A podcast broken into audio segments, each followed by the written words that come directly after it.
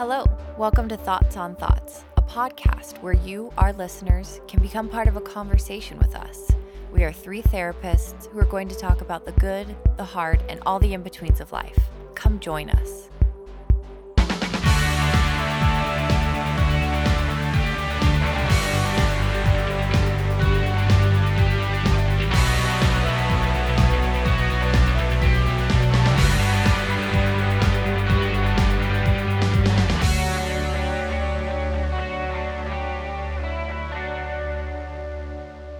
All right, so welcome to Thoughts on Thoughts. I'm Christiana Reed.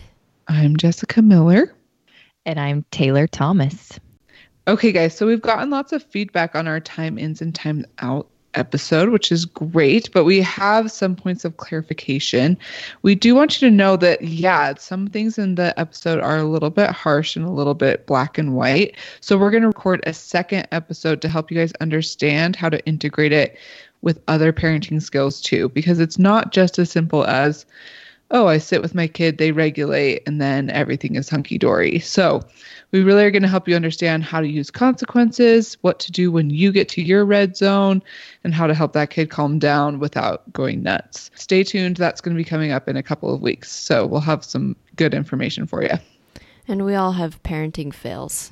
So, we Always. get that it's not a science. And a timeout is not a big deal. So don't worry about it. If you're like, we've been doing timeout for the last 10 years, that's totally fine. I think all three of us hosts grew up with timeouts and we're all fine. And we put out a poll on our Instagram to see what you guys wanted us to record this week. Our Instagram, if you don't follow us on there, it's at Thoughts Pod, and we just post on there when we have uploaded a new episode and also just some different tools and things. So if that interests you, you can look it up. But we did a poll on there to see what you guys wanted us to record this week, and solving unsolvable problems in marriage won. Yes. So we are going to be talking about solving unsolvable problems in marriage, or also known as gridlock. So, gridlock is kind of exactly what it sounds like. It's when you feel like you're in an impossible situation and you don't really know how to get out of it with your partner. And we did reference marriage in the Instagram, but this isn't just for the married couple. These are for committed partners, um, if you're dating, or anybody that's in a committed relationship. Right. Or family members, friends that you're really close with. Yes. Probably not going to run into it with just like the store clerk at the store, but Hopefully, you're not running into it with a store clerk, because if you are, we should probably talk about some other things. Gridlock happens all the time. So it's just a good thing to try to understand it. Basically, all of our information today is coming from, we referenced it last time, the book. It's called The Seven Principles for Making a Marriage Work by Dr. John Gottman. It's one of my favorite marriage resources. So if you don't have it, you can order it on Amazon. It's not just a book, there's lots of exercises that you can do in it. So it also kind of acts as a resource or, ex- or exercise guide. So, what is gridlock? She wants a baby and you're not ready. Or she wants you to attend church and you're an atheist. Or he's a homebody and you love parties. So, just situations where you just think there's like no answer here. Like you want a baby and I don't, or you want to go to church and I don't. So, like Um, every character or every couple in Grey's Anatomy. Yes, yes. Thank you. so much welcome. gridlock there. I know. Grey's just has so many tasty like relationship examples in there. Tasty. I don't know why I said tasty. I kind of regret that, I but like that. If only they could read some Dr. John Gottman. I know but it then would the just- show wouldn't be interesting. It interesting. would be good. They'd all be healthy and happy and functional. And Who wants to that's watch not that? dark and Yeah. twisty. Yeah. No, thank you. So yeah, there's that is gridlock. So every marriage has similar conflicts, um, but you can cope with them even if they seem impossible. When you're talking about gridlock, the first step in it is to nurture your emotional connection with your partner. So, in order to work out any gridlock topic, you have to be emotionally connected. And this means liking each other. Like, you have to care enough to try to solve the problem, pretty much. And so, really, if you're having a gridlock topic, the first thing to do is to step back and try to connect emotionally. And so, you know, what does it mean being emotionally connected? It's difficult to work out any disagreement if you're not feeling close to one another. And so you have to care about the other person's feelings in order to move forward because being disconnected or distant or resentful can make this whole process really challenging. So some people view disagreements as winning or losing or being right or wrong. And so the first step in this is to move away from that mindset because Yeah, that's like what I had with the shame yes. in the last episode where I'd be like, my purpose is to attack Elliot right now to make him lose rather than to like actually talk or communicate yes. because that shame brings that up. So you kind of have to let go of it, right? hmm hmm Precisely. And so, and that, I mean, it's, it's not a bad thing. Well, it's just how we're kind of taught in society and culture and pretty much our entire lives. Everything is viewed through the lens of winning or losing. And that's where we get a lot of our shame from. So it is a task to try to, to try to turn away from that perspective. So something that I always tell my clients and that I tell myself constantly is a line from the, one of my favorite books, Silver Linings Playbook by Matthew Quick and the main character in that book is working with his therapist. And he says a line that i think is really profound. He says i'm working on being kind instead of right. And so that is Oh, something yeah. that i think about all the time in my marriage is am i is my objective to be kind right now or is it my objective to be right because if I'm trying to be right, I will step all over this person in order to obtain that objective. But if I'm thinking about being kind, I'm going to step back and think about them and consider their feelings. Channel that character and try to be kind. So, if our first step is to nurture and be emotionally connected, we can talk about some ways on how to do that. Like, what does that look like? So, some things that Dr. Gottman talks about in his book is one, you can reminisce about how you started dating how you met. You can talk about your wedding day, fun experiences, becoming parents. And this is called nurturing fondness and admiration. And he actually uh, dedicates a whole chapter in his book to nurturing fondness and admiration. But that's one way that you can connect. Logan and I do this, I feel like, constantly. When we feel ourselves like kind of starting to backslide and not feeling connected or we're getting short with each other, some of or one of us will be like, "Hey, remember that one time?" and we'll bring up like an absurd experience that we had together that neither of us can help but laugh at. You know, we'll talk about when we met or you know, when we were on our honeymoon and we were in Kauai and you know, everything's blissful and Logan's like wanting to like fly across the jungle on this vine. And so he tries it. he tries it. like flies out of this tree on this vine and it snaps because it's not a movie and it's not meant Not to sustain the weight of a man. And he just falls right on his bum. And it is just the funniest thing that both of us can't help but laugh at. So you can kind of bring in a reminiscent experience that both of you have a fond experience with. Or you can try to do something outside of your comfort zone together. That's a good way to nurture your fondness and admiration and admiration coming together. Um, for example, like two years ago, Logan signed us up for a painting class. Like, neither of us are creatively inclined, like in the least, but he signed us up for painting class. We showed up at night. They had appetizers and they taught us how to like paint this scene. And it's cool to do something that's outside of your comfort zone because then you see your partner in a different capacity and you see them doing different things and trying different things and being vulnerable. So that can be cool. And a couple other ideas are laughing together. It's always a good idea to laugh, doing anything that makes you laugh. And then going on dates and discussing things other than housekeeping, other than like your schedules and the kids and work and what needs to be done. So, fancy saying schedule. Yeah. wow. Where are you from? What, Are Taylor? you? history. I've been watching a lot of Peppa Pig, so she says schedule, but I'm not going to talk in a British accent because Oh, we wish you would. it ain't good over here. So, anyways, that's the step one. So, when you have a gridlock issue, the first step is to come together and connect emotionally. And the next step is understanding gridlock. So, the first thing to understand is that you are not there to solve the problem, you're there to understand its cause. And I know that that's kind of backwards because you're like, no, I want to fix this. Like, tell me how to fix this. But the thing in therapy is you go to therapy and you want your therapist to fix your problems, but we never fix anybody's problems. We help you understand them or look at them in a new way so they don't seem as problematic. Like, Mhm. that's just kind of what therapy is. So, you have to understand its cause in order to approach the problem. So, understanding, and that just is basically what's the root of the problem. And some counselors call this realizing dreams. And most dreams are seated in your childhood.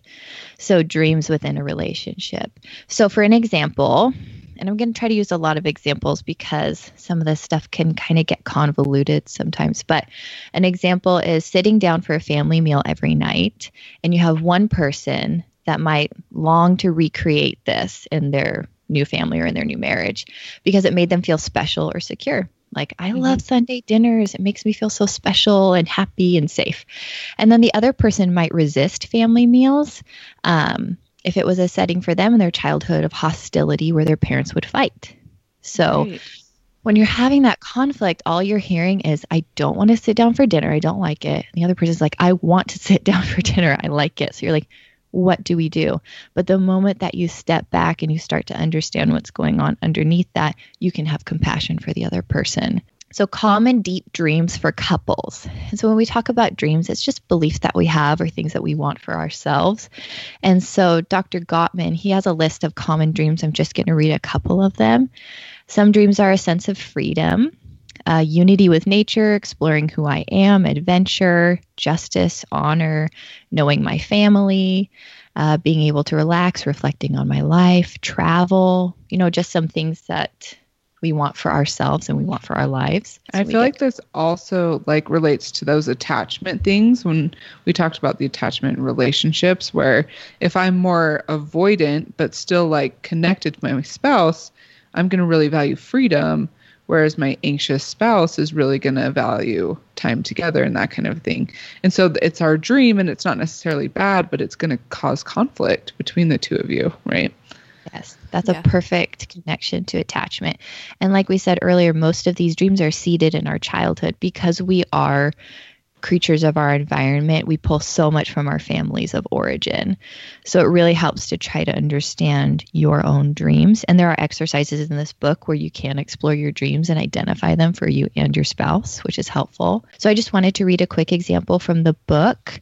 And I like his examples from the book because I just think obviously they fit so well. His example is the couple may think that they are at loggerheads over whether or not to go out to dinner every Sunday night, but the bottom line issue has to do with something much deeper than a restaurant meal. Sunday night holds a special place in both their hearts, stemming from their childhoods, like we talked about. Her dream is to eat out because her family did that every Sunday, a treat that made her feel special. But for her husband, a restaurant meal was always much less of a treat than having a very busy mother cook for the family, something she only did on Sundays. So the question of the restaurant versus a home meal is really symbolic of what makes each of them feel loved. So when the couple is fighting over a meal, what they're really fighting over is they just want to feel loved and they want the other person to respect the fact that they want to feel loved. So if you never get down to that issue, you're just fighting about food, which Right. makes you feel really frustrated and really gridlocked when really food doesn't even matter. It's not about food. So mm-hmm. this is just trying to help you get down to the thing or get down to the topics that do matter. So happy couples strive to know and understand each other's dreams and support them. So when either spouse doesn't fully appreciate the importance of supporting his or her partner's dreams, gridlock is inevitable. I'll just give you an example from my marriage. Um, and this is another thing where there's solvable problems and perpetual problems in marriage. And perpetual ones are the ones that you fight about kind of over and over and over again. They just you keep try and up. fight a little better Yes. over yes, time. Exactly. You're fighting. You try to improve your fighting. So, Mhm. one that Logan and I have struggled with for, oh my gosh, years, years is the fact that I believe he's a bad driver and he doesn't believe he's a bad driver. and this I've is classic. I've gotten his permission to share this because I feel like he's like everybody already knows this anyways. We always fight about this. So basically, he'd be driving like a crazy person, according to me. And in his mind, he's like, I'm just trying to get somewhere on time. And so we had to figure out what we were really fighting about because we weren't fighting about driving. Like we just weren't. We weren't fighting about driving. We were fighting about something deeper. And you always know it's something deeper when it hurts really bad and when it seems very important to you. So when there's a seed underneath, you feel that fire in you and you're like, this is big. This is big. Why don't you understand this? And it's because they don't know the information. So for me, Logan and I had to figure out our dreams. And for me, my anxiety and fear of him being a quote unquote bad driver came from the fact that my brother died in a car accident when he was 16 and I was 14 and it broke apart our family. And it was because somebody was driving recklessly and they hit a van and it killed my brother and one of his best friends and forever mm-hmm. changed my life. So that's where I was coming from was you're driving recklessly and you could possibly cause the same pain that I felt. And I want to do anything not to feel that kind of pain again. Mhm. And for Logan, his the reason why he drove the way he did was because he values efficiency and punctuality very very much. And so he likes to get places on time, he likes to be punctual, he likes to be efficient in the things that he does. It's just a part of who he is and what he values. And so how did we solve this problem? Is he a perfect driver now? Or am I okay with him being a quote unquote crazy driver? How did we solve this? And the fact is, we didn't solve anything. We just strove to understand the cause of it. So now that I understand that he values efficiency and punctuality, I can have compassion for that and understand that. So instead of being late leaving when we're leaving for a family function, I work really hard to get myself ready and to get the kids ready so we have a big enough time buffer for travel that we can take our time. And Right. Logan understands how nervous I get in the car if he drives recklessly. So he takes more time and more care to be protective of me and our children and the people that we're around. Right. make So it's really understanding each other's motivation has given you a lot more compassion and love. And that's where you'll see if you've cultivated that love, like with those strategies that we've talked about, then you really can say, I'm willing to put aside my needs for them. And they're going to do the same for you. So it's not like, oh, we compromised and I just drive crazy and Taylor knows that I'm just not going to hurt anyone. But Yeah. it's no, I understand that Taylor's compromising this way and I'm going to compromise this way. Yeah, exactly. And see, and that's the thing when we go back to, you know, because a lot of people ask marriage questions and they're like, so who, how do we figure out who's right or who's wrong? We need to compromise. And yeah, I I mean, if you looked at our situation, we could view that as a compromise, absolutely. But when we take it out of the lens of winning or losing, we see it as being kind and compassionate, like Jessica mentioned. When you bring compassion into a marriage, it's so much easier to be kind. And there are times when we're not being kind or compassionate or understanding the cause. There are still times when we leave late and then he drives crazy and I get mad at him for driving crazy and he gets mad at me for being late. But we have to go back and reconnect. Mm-hmm. and so it's like why. having that conversation a few times. oh, yeah. Right. just once. Over and over again. Over and reconnecting over Yeah. it. Yeah, because there's so much going on in a relationship. It's hard for us always to remember the root of everything that's coming up. So we have to remind each other. I have to be like, I'm feeling really triggered right now because of that last traffic maneuver. And it made me feel really nervous. And he's like, Oh, yes, triggers, nervous, the accident. Okay, yeah, I'm on. I'm on board now. Mhm. Like he can get with me there. So we're just going to go ahead and read a case study so you guys can better understand gridlock situations. All right, so we're going to talk about Catherine and Jeff. So they were happily married until Catherine became pregnant. Suddenly, it seemed to Jeff her Catholic faith took on a much more central role in her life. He himself was an agnostic. When he found out that she had been talking with her father about having the baby baptized, he was livid. He did not want his child to have any kind of formal religious instruction. So by the time Catherine and Jeff discussed this conflict in my lab, they had clearly become gridlocked. I could tell that their marriage was in serious danger because they were emotionally distant from each other. Even while discussing the highly personal issues of faith and family, they didn't raise their voices, cry, smile, or touch each other. They were able to talk intellectually about their difference of opinion, but they were emotionally disengaged. And since their problem was really an emotional one, concerning their feelings about families, parenthood, and religion, no amount of careful intellectual analysis would be able to resolve it. At their next session, I suggested that instead of trying to solve the issue, they, su- they should just listen to each other talk about what religion symbolized to them. This was the only way to get to the hidden dreams that were fueling the conflict. Catherine went first. She described how her beliefs had carried her through very hard times. Her parents went through a rancorous divorce. For 10 years, her father had no contact with the family. Her mother became so depressed that Catherine couldn't depend on her. She felt completely unloved and alone until she turned to the church, which embraced her. Not only did she feel a kinship with her fellow worshippers, but she felt comforted by prayer. When all the chips were down, feeling God's love brought her deep comfort. Catherine started crying as she remembered those hard times and the solace she found in religion. Jeff explained that he had been an agnostic his entire life. In contrast to Catherine's dysfunctional family, he was very strong and loving. When he went through hard times, he always turned to his parents. He wanted his child to feel the same trust in him and Catherine. He feared that if their son was indoctrinated into the church, this would interfere with that bond. The child would be trained to turn to God instead of his parents. Jeff and Catherine had opposing dreams. He envisioned them as a happy family that would supply all the love and support their children needed. He saw religion as a threat to their deep connection. Catherine viewed religion as a vital support system that she wanted to ensure was there for her children. Once these dreams were discussed openly, the mood in the room changed dramatically. Jeff told Catherine that he loved her, it finally sank into him that her desire to baptize their baby came out of her deep love for their child, for his child. He realized it made perfect sense that out of this love she would want to protect the baby from ever feeling the pain she had experienced. This helped him reconnect with his own deep feelings for Catherine, which had gotten buried under all of the bitterness and anger.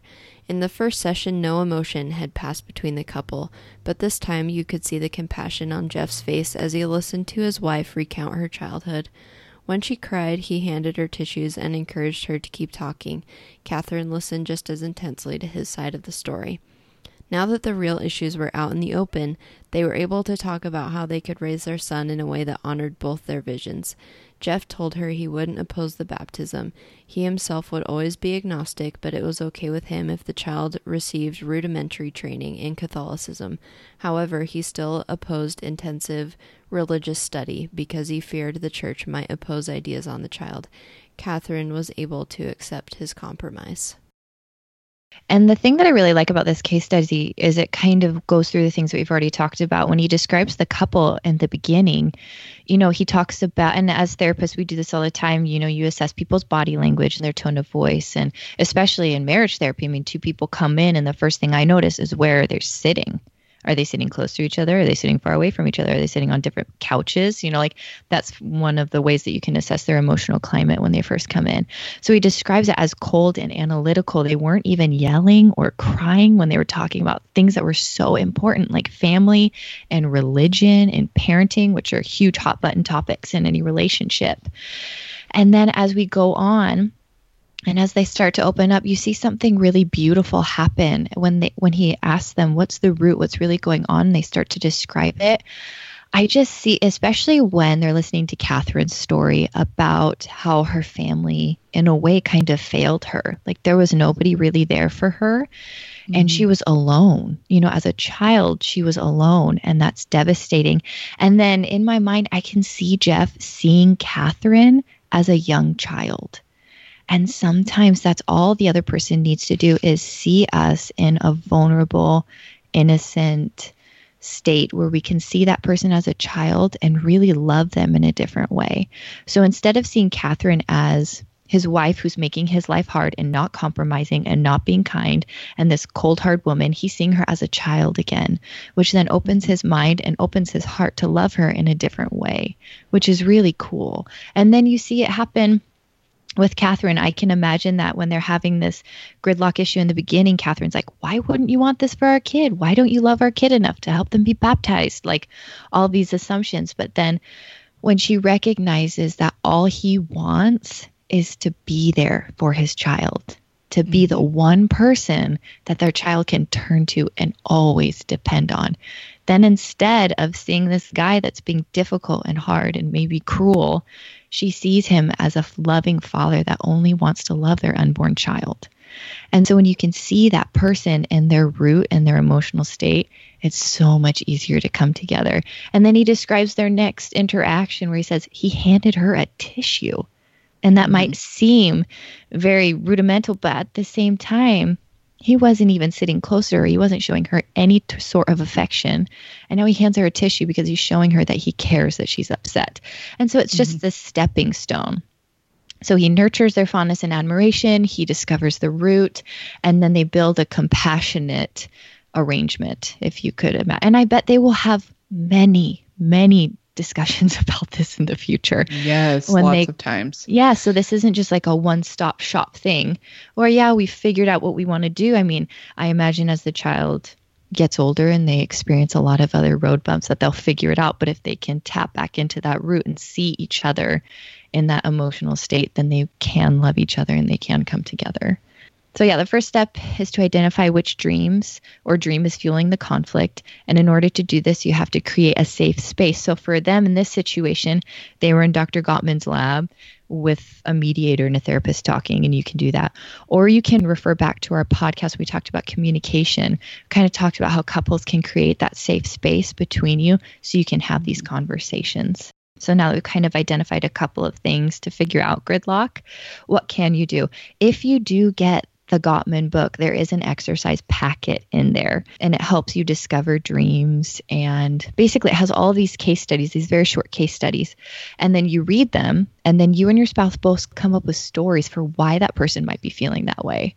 So you take Logan and my driving situation, we're having this gridlock. And then if you didn't know us, you'd say, well, maybe she had trauma with that, or maybe he has this reason. So you come up with reasons why people could be feeling the way that they are and then you talk about how they can overcome it.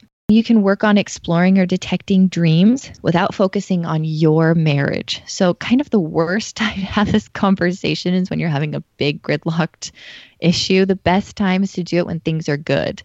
And so, you can talk about dreams with your partner when you know things are going fine and try to understand them and discover what things are important to them what principles they hold in their life that make them them and this allows you to practice identifying your dreams and putting your head in the right headspace. So, those are just a couple things you can do to start identifying dreams and overcoming gridlock. I love it. Me and Elliot are going to go over all our dreams tonight. I know it seems so funny when you say it like that, but when you really start to think about the things that are important to you, they just affect our lives and our relationships so much because mm-hmm that's where we're coming from. Yeah. So do you have suggestions on like so let's say tonight I'm like, "Hey Elliot, let's figure out what some of our deep dreams are, especially as we're preparing to become parents soon and stuff mm-hmm. like that." Like what questions would you recommend for starting that conversation? Oh, I definitely recommend talking about your childhoods. Logan and I find ourselves doing that all the time. Whenever an issue comes up with Scout or Boone, um, like maybe education wise. We're teaching Scout how to read. The other day, Logan said, Hey, what was it like in your home? Like, did you read with your parents? Did you read books? Was that like a priority? And then we both take turns and we talk about our childhoods and maybe, you know, what our parents had time for, what they emphasized and what they didn't emphasize. And so we talk about that. And then I say, you know, I really loved the way that this went down in my family, and I'd really want to integrate that. And that's a great opportunity for Logan to be like, you know, that doesn't really jive with what I want, or maybe that does. Yes, we're on the same page. Let's go with that. So I always encourage people to talk about that, talk about their childhoods, talk about their mm-hmm. relationships with their siblings, talk about the priorities of their parents, talk about traumatic events, just anything that could influence you as a married person or as a parent. I really like that idea because I guess that's something I haven't really thought about before. Like there's just that's the cool thing about a long-term relationship is that there's still so much to learn about each other. Even though you may feel like, "Oh, we've already talked about that once." Well, let's talk about it again because maybe there would be like new insights or things you remember. Like this Yeah. person lived however many years without you in their life, and it's just kind of fun to hear about specific things like that.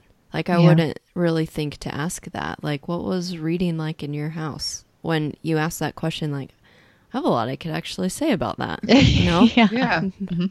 And why I can it, also like, see this. you. Yeah, I can also see this being super helpful with that transition as you become an adult and you're connecting with your parents on a different level. Mhm. Because oftentimes, as we're adults, we have more conflict with our parents because we start to realize, like, oh, my mom isn't perfect, my dad isn't perfect. And then, but you're both coming with these dreams. I feel like Mhm. that would also be a really good way to be like, we're having this argument. Okay, let's dig down a little bit deeper with our parents and see what dreams am I connecting to? What dream is she connecting to so that we can have a lot more empathy for each other, even in that relationship. You can do it with so many people. It's just understanding their history. Yeah. And then having compassion for where they are coming from.